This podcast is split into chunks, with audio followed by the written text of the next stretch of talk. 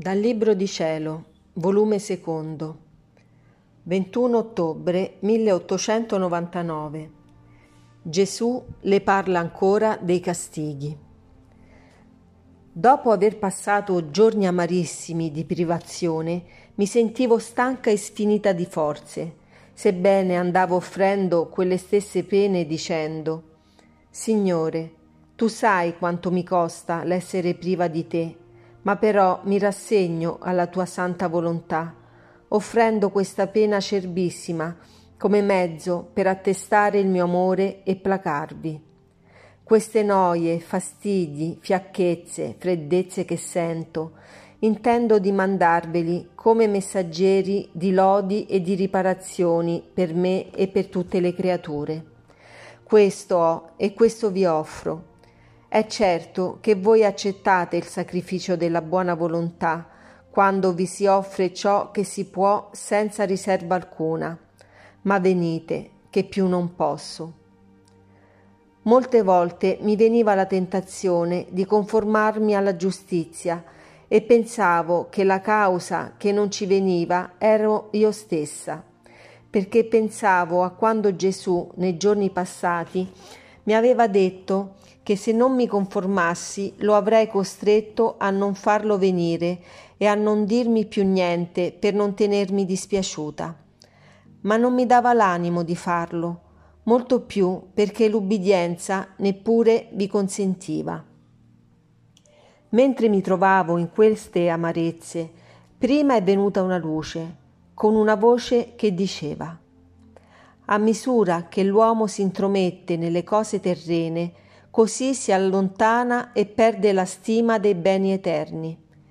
Io ho dato le ricchezze perché se ne servissero per la loro santificazione, ma essi se ne son serviti per offendermi e formare un idolo per il loro cuore. Ed io distruggerò loro e le ricchezze insieme con loro. Dopo ciò ho visto il mio carissimo Gesù, ma tanto sofferente ed offeso e sdegnato con le genti, che metteva terrore.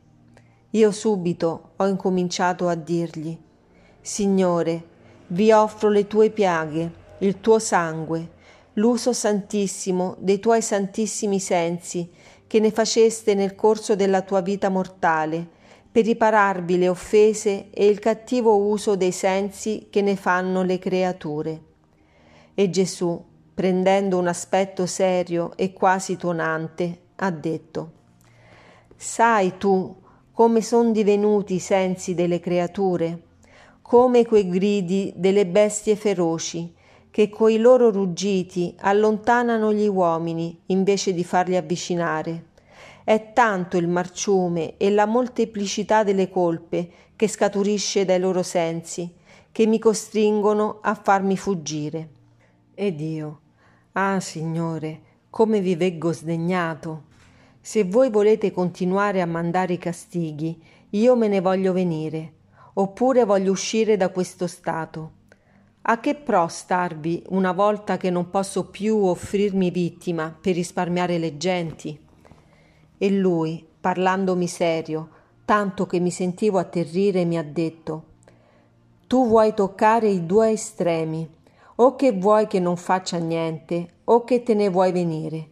Non ti contenti che le genti siano risparmiate in parte? Credi tu che Corato sia il migliore ed il minore nell'offendermi? E che l'abbia risparmiato a confronto degli altri paesi è cosa da niente? Perciò contentati e quietati, e mentre io mi occuperò a castigare le genti, tu accompagnami coi tuoi sospiri e con le tue sofferenze, pregandomi che gli stessi castighi riescano per la conversione dei popoli.